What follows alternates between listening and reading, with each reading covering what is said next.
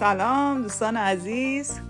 در خدمتتون هستیم با برنامه عجایب خلقت که حالا سورسی که راجبش صحبت می‌کنیم از تعالیم بنی هست و می‌خوایم که حالا یه سری اطلاعاتی که شما شاید علاقمند باشیم بهش در اختیارتون بذاریم و سورس ما و منبع ما تعالیم بنی هست.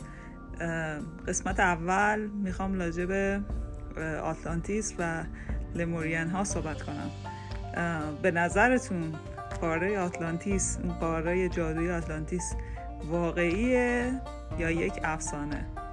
با ما همراه باشین می‌خوایم راجع صحبت کنیم که اصلا این نظریه از کجا اومده و چه بیسی داره و چجوری میشه حقیقتش رو پیدا کرد. حالا راجبش می‌خوایم بیشتر با هم دیگه صحبت کنیم.